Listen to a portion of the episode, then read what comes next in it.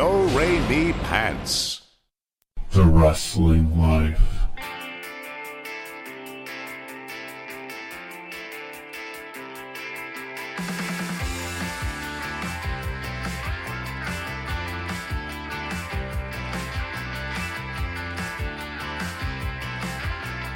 Hey everybody, it's the Wrestling Life. It is episode 280. It's our Indigenous Peoples Day special. Is that a thing? It's not a thing.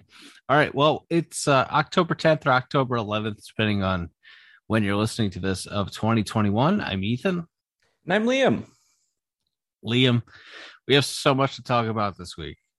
That's right. And so many things we can't talk about right here on the first and the only podcast. First, I want to apologize for making you wait an hour as I overslept. it's it's it's fine, but allow me to now waste some of your time Sure. and and just say, isn't it kind of weird that it took until like I don't know five years ago for everyone to look at the objective like historical record of Christopher Columbus and be like, dude didn't discover sh-." like like there were already people here. He wasn't even the first white guy to come here. yeah. Yeah. Weird that it took took us like you know a long time to notice like it took several generations of that being like just an established accepted thing in like history classes for someone to be like hang on. What like what do words mean? Like the, the word discover has a specific meaning and that's he didn't do that at all Right. It, uh, yeah. Where does uh, Amerigo Vespucci fall into all of this? This is, um, you know, it's been uh, been a couple decades since I read any history about this. who Amerigo Vespucci.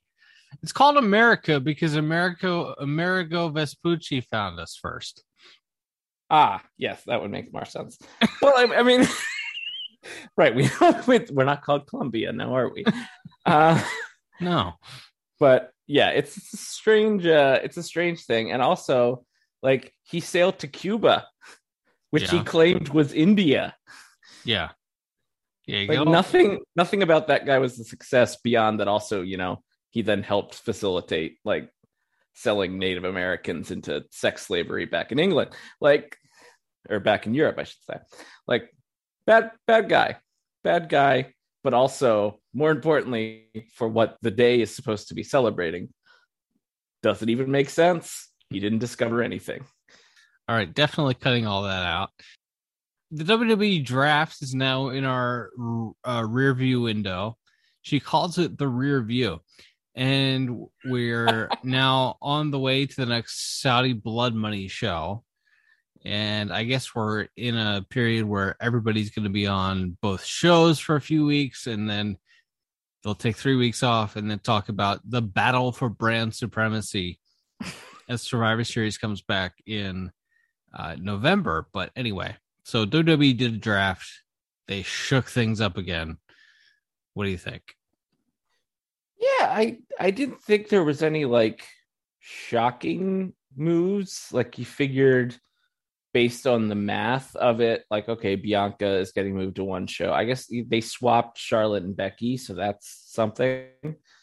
Um, but you figured like, well, uh SmackDown has more of the like four or five women that they actually do stuff with uh SmackDown had like three of them. So it was like, well, we got to even that out a little bit. Yeah. And then otherwise, yeah, we just kind of shuffled some a couple of the main are mostly seemingly kept together. Like they moved they moved Edge and Rollins to Raw, right? Yep. So yeah, it, it didn't feel like there was anything too shocking. It just felt like, yeah, we're we shuffled things a little bit. And in, you know, six to eight weeks, it'll all feel like we've seen uh, they could do because they only use eight people on each show. There is, in fact, that yes. Uh, King of the Ring and Queen's Crown tournament started. I'm sure they can't call it Queen of the Ring for some for some uh, trademark reason, and so it's called the Queen's Crown tournament. But, um, boy, boys, there's some bad booking. Boys, there's some bad booking in WWE. Liv Morgan having a rough a rough week apparently. I mean, she's going. She's going to AEW as soon as she can. seems that way. It seems that way with uh yeah, I mean, I guess that's what got her in trouble, but there was someone made a note of, oh, every time, every draft so far, Kevin Owens and Liv Morgan end up on the same show. And Britt Baker retweeted that with like the thinking emoji or something. And then Liv responded to that. And then Liv lost in like 90 seconds to Carmella on SmackDown. So we can do the math.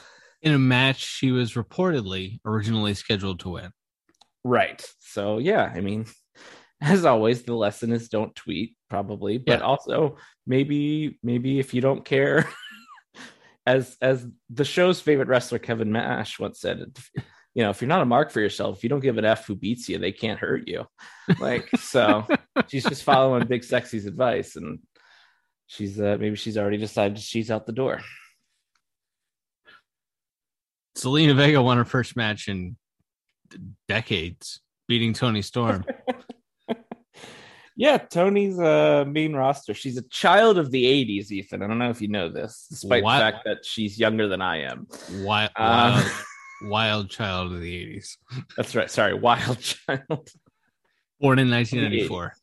yes, uh, y- younger than me, and yet is uh, her gimmick is that like it's not impossible that like someone that age could be into that like era of pop culture, right? Like that happens, I mean, but she is. right. So, but it's just like they have to go about the weirdest way of phrasing things. Yes. So she's a wild child of the 80s, and uh, Yes. And uh she since she's been up she's been used like three times and they've changed her gear or she chose to change her gear and she's lost a couple of times so doesn't uh doesn't seem seems like maybe the blooms off the rose with uh with her call up as well just just really bad booking. She's a, a license to print money. and they, they haven't figured this out yet. Well, speaking of, I will just, I guess we can deviate here into the call ups. I was thinking about this. So when Vince and uh, his son Nick made that that trip down to the performance center, Yeah. um, and sort of evaluated the talent that was there, then we got the big, you know, the bunch of releases, and then we had everybody doing dark matches who I guess they saw something in, and it was like, at this point, who is left that was doing those dark matches that they haven't either called up, fired, Right. or have already sort of relegated to you're not really going to be much. And so I think the only names left that are just in this limbo, or is it Odyssey Jones and Dakota Kai are like are like the two? Uh, I think so, yeah. Yeah. So, but they just did a draft where they drafted Li and Aaliyah and uh, the uh, Swerve Scott's crew, and Yeah. Notably did not even in the like supplemental talking smack section of the draft uh, put Dakota Kai on one of those shows. So future not looking bright for her uh her her time in WWE. No, I saw her wrestle dark match with Li, uh, when I went to SmackDown uh, the week before the draft. So, yeah, not looking good. Not look, not looking good. She's in the Bronson Reed spot where they called him up, call called them up and did some uh, did some matches, and then decided not to do anything. So, Yeah, I think even a couple of those matches were on like main event or I think that's the show that's still on, right? yes, Um I think I think one matches you made like technique I mean it's not it's not Raw or SmackDown, but they made television, but yeah, yeah, it doesn't. I would guess that's probably not right. I know, like in Dakota's case, I know she also had like a Twitch channel that she'd probably have to give up if she went up. So maybe that's you know a wrinkle to this. Maybe it's not the worst idea, assuming they don't just fire her like they did uh, some of the other some of the other folks. But yeah, it's like it, it is it is strange that it seemed like okay, we were waiting for the draft, and then they drafted everyone except like one or two people, drafted or fired, I should say. I guess. right. Um, so yeah, that, I guess that's that'll be something to keep an eye on. They're about to have their next earnings report, and that's usually when the firings come is after an earnings report. So Yep, you know, yep. you know, hopefully, I don't, you know, I'm not rooting for it. Hopefully, nobody loses their job, but uh, wouldn't be surprised if that's on the horizon once again. Excited for anything in Saudi Arabia? Uh, no. Um, it's I I don't think anything on the the build for the matches they're doing, which are the the three way with Becky, Sasha, and Bianca.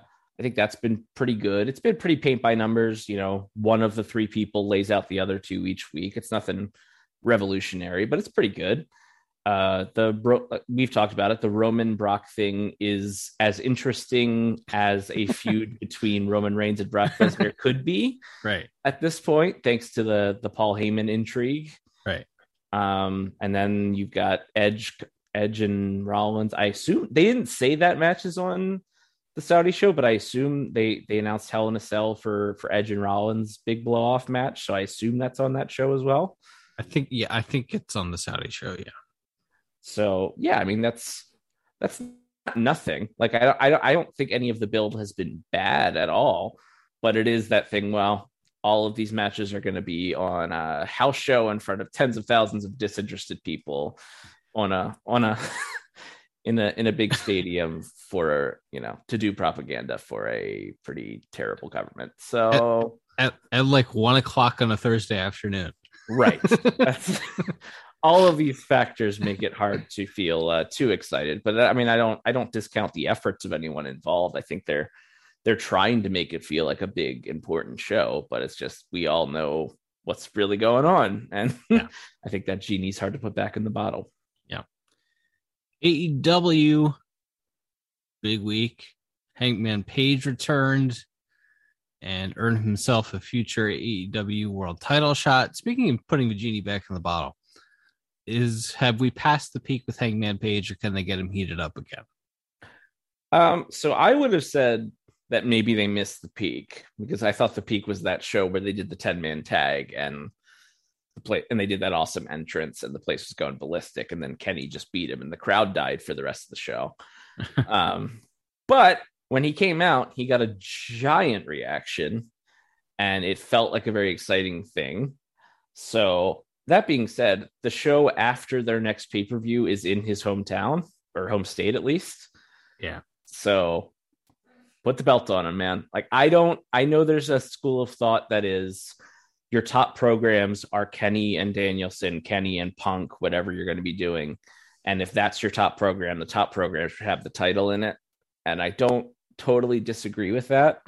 But sometimes, as we've talked about before, sometimes the right time is just the right time. And if you're if you're looking at what like long term is for the best for somebody that isn't 40 or 38 years old in your company that's a homegrown star, he should probably win the belt. And if you want to put it back on Kenny a month or two months later, I don't hate that.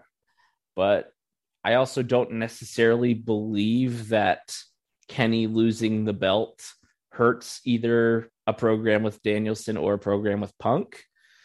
Um, so yeah, I mean, I I would be leery of beating Hangman again if they did that. I feel like I I understand the school of thought of like this could be like a Naito thing, but I also I would argue they missed the peak peak with Naito um, in in New Japan when he finally did beat Okada. He had a you know another kind of unremarkable reign, and then it was a year too late. Yeah, so. even though you can look at those things and if you just watch those matches if you go back now it's it's a good story and and I'm not saying that this couldn't be a good story if Hangman loses here and then wins in a year or whatever. I'm not saying that couldn't be a good story, but as far as like for fan investment, for business reasons, for like long term, you know, people being invested in, you know, this guy as a as a baby face, it's like, yeah, I kind of think if you're if you're having if you're putting him right back into that titles picture, he should probably win the belt. So they are um, they're going head to head with WWE for a half hour on this coming Friday night. WWE's doing SmackDown on FS1 due to the Major League Baseball playoffs on Fox. And so WWE's most viewed show is going to go up against AEW's least viewed show for a half hour, but because AEW will be in more homes, they have a slight edge. So WWE counter programming, they're going commercial free from 10 to 10:30 and they announced of course this is the match I would also announce because it's my two favorite wrestlers, Becky Lynch and Sasha Banks, going head to head against AEW.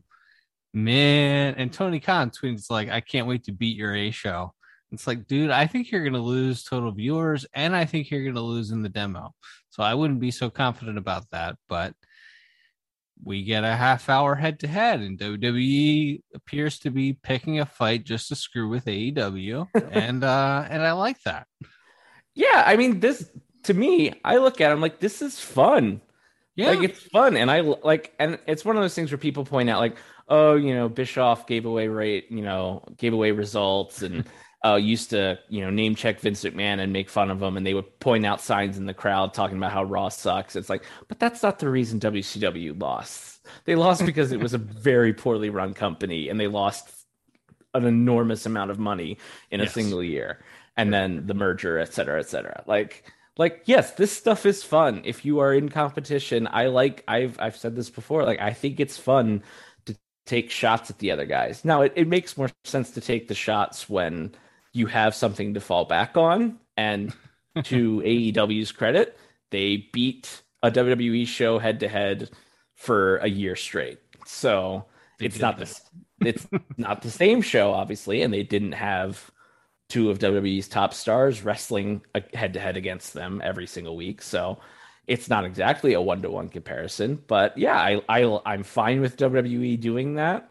I'm kind of surprised the idea of a third hour of SmackDown on FS1 hasn't already been floated like as a full-time thing. I'm not I'm not rooting for that, but I feel like that's an idea that's going to come up, especially if this if this third or third or you know extra half hour does well. I wouldn't be surprised if that's something that's floated.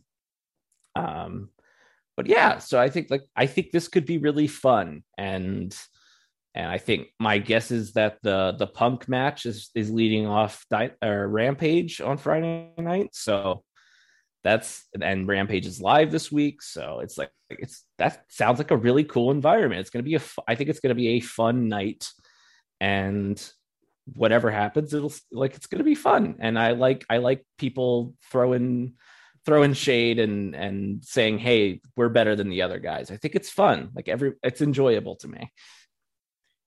The thing, the thing about it though is that we have a literal, almost literal, literally almost a generation of fans since since WCW went out of business, twenty years, twenty plus years now, that have never experienced a real wrestling war, right, and have no memory of any of those things that you mentioned. Um, and I, I, I don't know. I, yeah, it's it's fun. It's going to be fun, uh, unless you have to uh, write write wrestling news stories for a website, which you'll be you'll be looking at your laptop for the whole show instead of uh, looking at the screen. But yeah, yeah, it, it should be good. Um, I know you saw uh, GCW's show this weekend where John, Jon Moxley and Nick Gage wrestled? Question mark. Uh, what did you think of that show? I mean, I, it depends. Yeah, it depends. Like, I, I don't. Yeah, I, I thought it was a, it was a pretty fun show. I think GCW for their big shows, at least, and to be fair, I don't watch every single show they do, but this is my second full GCW show I watched, and I think the thing I'm, I'm struck by with both of them is there is good variety in styles of wrestling on the shows. The opener with was uh, Alex Zayne, Lio Rush, and Ninja Mack in like a just a like high flying fun three way, lots of dives, lots of spots, and they had a tag match with Joey Janela and Marko Stunt against Chris Dickinson and Starboy Charlie. Just two, you know, it's two slightly larger guys versus two little with two little partners. Like it's a very like that was fun. And then you had a like kind of a six like a six man tag that was a little bit more hardcore, but not the same style of hardcore that the guys in the main event did. And then there was the big surprise, which was that the GCW tag champs who were involved in that Second Gear Crew were confronted by the Briscoe brothers. So that's the real uh, Forbidden Door, I guess, right? Because apparently ROH and AEW guys can appear on the same televised or uh, I guess internet pay per view shows, uh, and nobody gets mad. So that's something. Um, but then, yeah, the, the main event was uh, was it's it it was a spectacle. Is how I would uh, is how I would uh, describe it. It was bloody. The literally the first spot of the match is Nick Gage grabbed a like a bunch of light tubes tied together and smashed them over Jon Moxley's head. John Moxley bled immediately. And they continued to throw each other through glass and barbed wire and used, uh, you know, everything, you know, drove each other through panes of glass. Gage took like a back body drop through panes of glass onto a barbed wire board on the outside.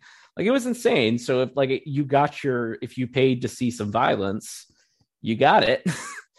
um, and then I guess maybe the surprise result was that Moxley just won clean. And then uh, and then Gage did a little promo afterwards, apologizing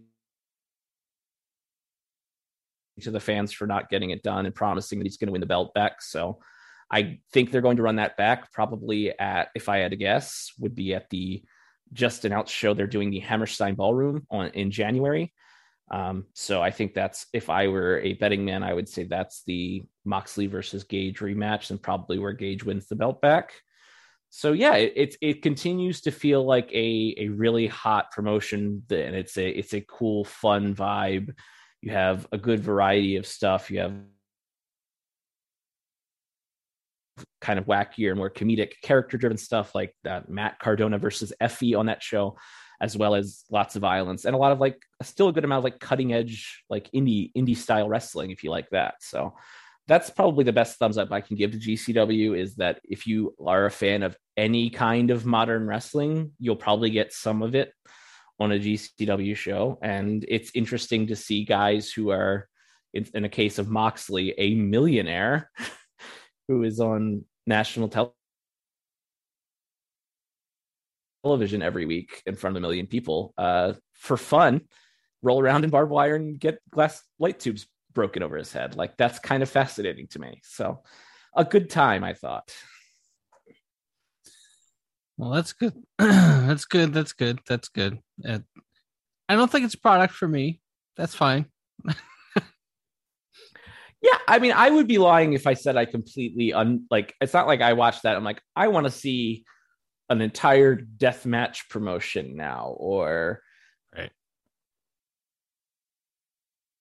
or or even as i've said this this variety that they have on the show i probably still won't probably won't purchase the next gcw show until they have another card like the one last night where i'm interested enough in one or two of the matches that i want to buy it. So i don't think i'm a, a regular uh, gcw viewer just yet but there's there's fun. And it is interesting because they do have a lot of it feels like they have a lot of buzz and they part part of the promo of them announcing the Hammerstein Ballroom was uh, Brett Lauderdale, who's the booker, uh, talking about how someone he respected in the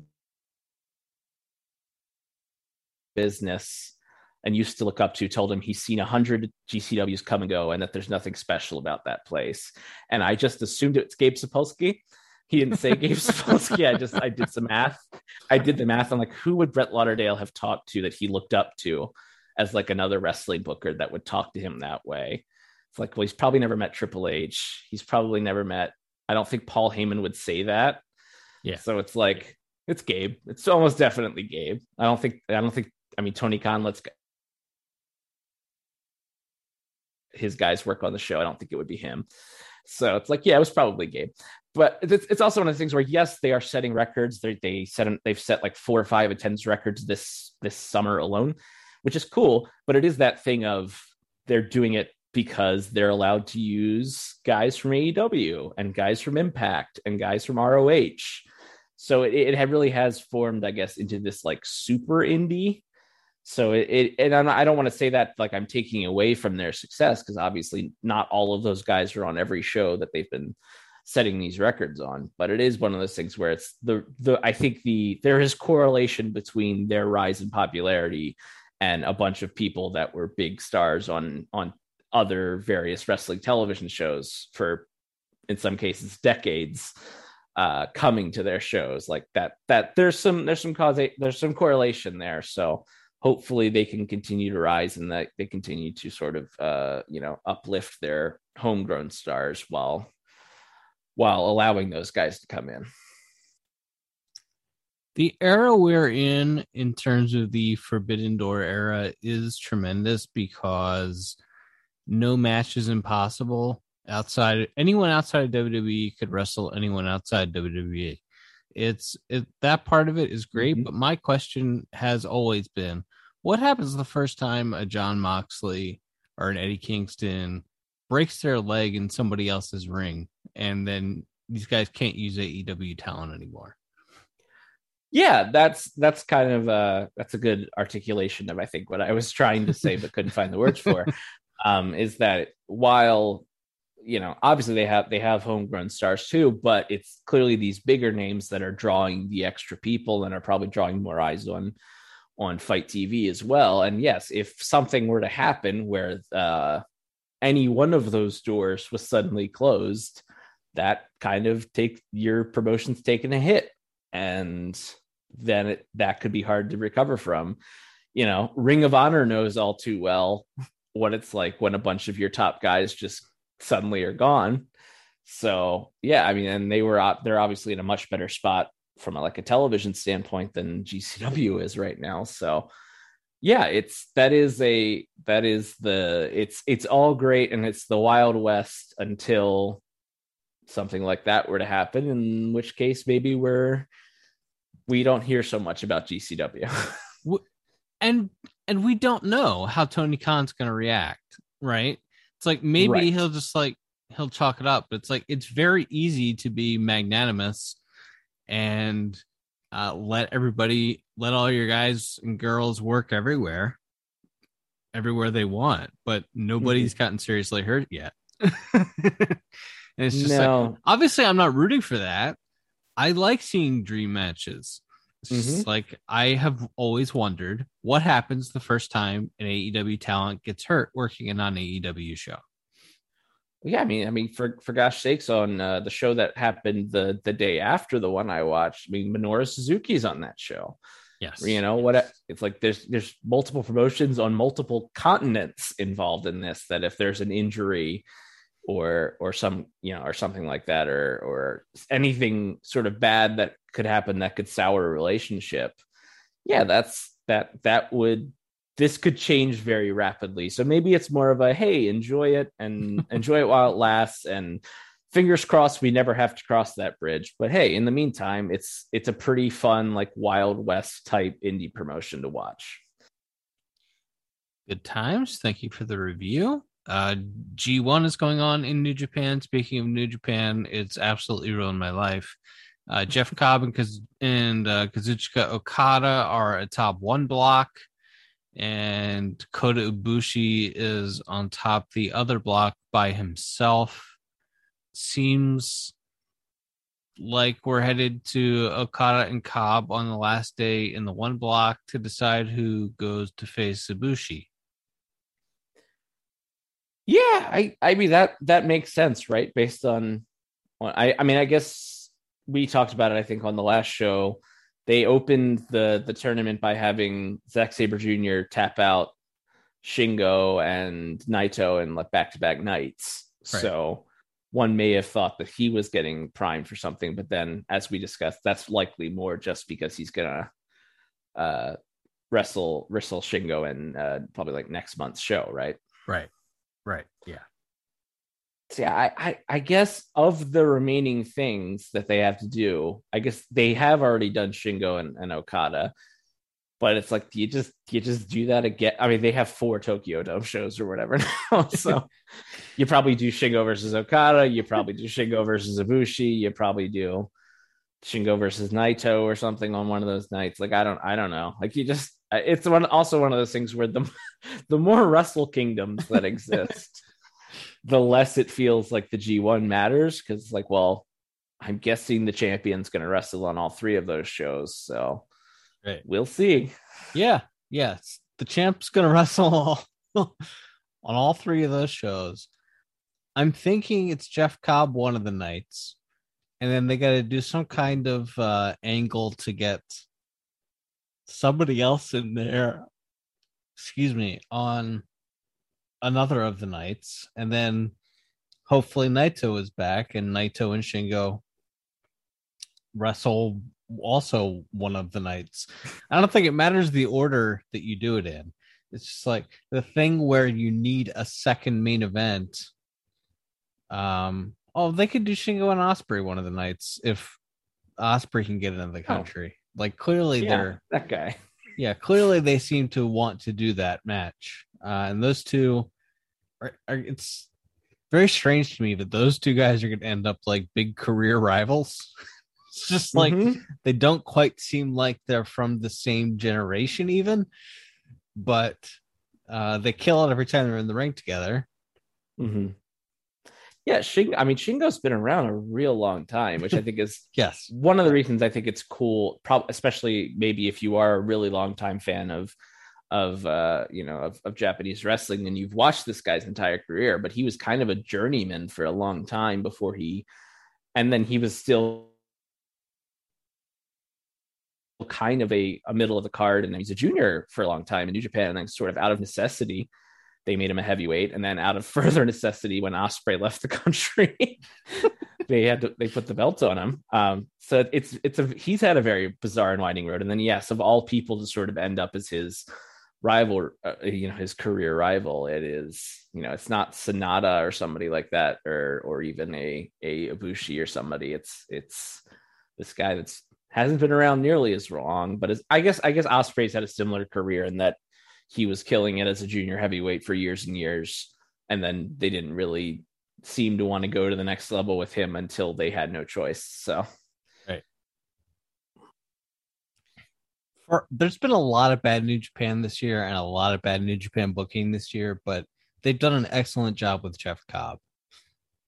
agreed like that is and we've talked we talked about this one i think he's taken positive steps in like the 15th year of his career Yes.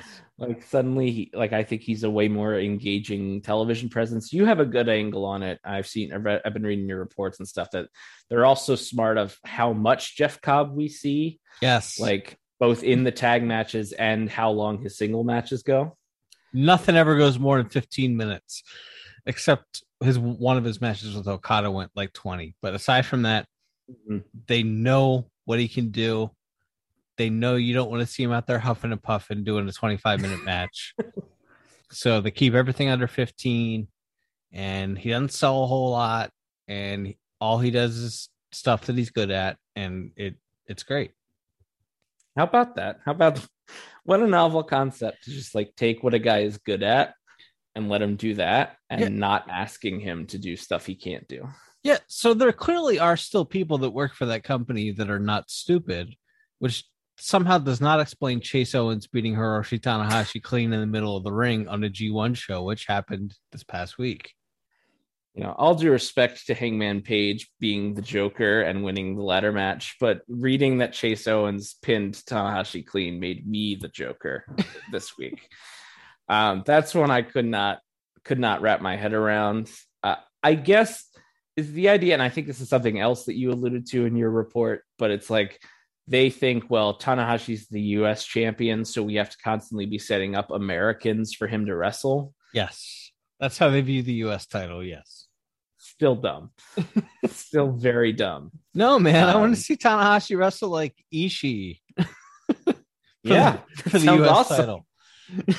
I want to see him come over here and wrestle friggin' Rocky Romero for the U.S. title. I don't care. I don't. Him it doesn't have to be. Dickinson would probably kill it, like any of those New Japan strong guys. Sure. Any anybody but Chase Owens. Yeah, I don't, I don't, I don't understand. Other than that's the that's the only logical strain I can follow out of it is well, Chase Owens is originally from the United States, and Hiroshi Tanahashi is the United States champion. But I thought like they figured this out because if you remember those first couple US shows they ran where Billy Gunn was wrestling in the main event of one of the shows, and Right. I think they did Okada versus Cody on one of those shows. Yeah. And like I thought they learned the lesson of like, no, if people are coming to a New Japan show, they're um, the American New Japan fans want to see New Japan. They want to see the top guys in that company wrestle each other. We don't want to see this, you know, oh Right. well, he's a schlub, he's a slub opening match ta- tag guy, but he's from the US, so we care. Like, I thought we solved this problem like years ago. Right we're back. last the last you know the biggest the second biggest show they ran here was at the basketball arena in dallas and they headlined with okada and tanahashi and we thought well right. They they figured it out but no Mhm. they're running so they're running san jose or whatever in november and i expect tanahashi to, to be defending against chase owens on that show Oof. Oof. So- sounds really hey tanahashi is a company man Gosh, is he? Like that guy. That's a guy who needs to learn how to say no do the it, it doesn't work for me, brother. Like Oh, 100%. 100%. Look, I know sometimes when you're booking a tournament, uh, like a, a long round robin tournament like that, you're going to have to do some results you don't necessarily want to do. But I wouldn't have pinned the greatest wrestler of his generation clean in the middle of the ring with an opening match tag guy. yeah, like I don't know, like I would like I'd set up him and Yano. Like there's so many matches I would do, and so many people I would have uh beat if you're if you're like, well, somebody needs to beat Tanahashi clean Right. to set up a, a US title match. I'm like, great. Let me see the list of guys. It cannot possibly come down to Chase Owens. There has to be someone else that we can send to America in November Yeah. to wrestle Tanahashi on that show. All right. Well, we've uh, covered the world, the globe. Um, is there anything else you want to discuss? No, I think that uh, that about covers the uh, the big stuff here and abroad, as they say. All right. So, till next time, everybody, I'm Ethan. And I'm Liam. We'll be back soon with more stories from the wrestling life. Adios. When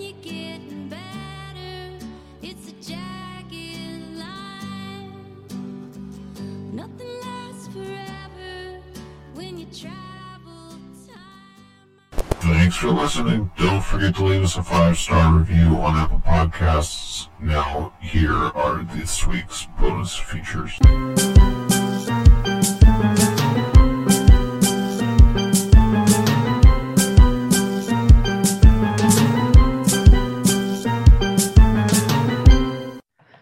The, the lady didn't yell at me to tell me we were recording that. So I I'm just not do just not doing very well today. okay, I didn't just I didn't want to get 15 minutes in. Yeah, good good call. Good call. All right, I swear. as you were. Unbelievable.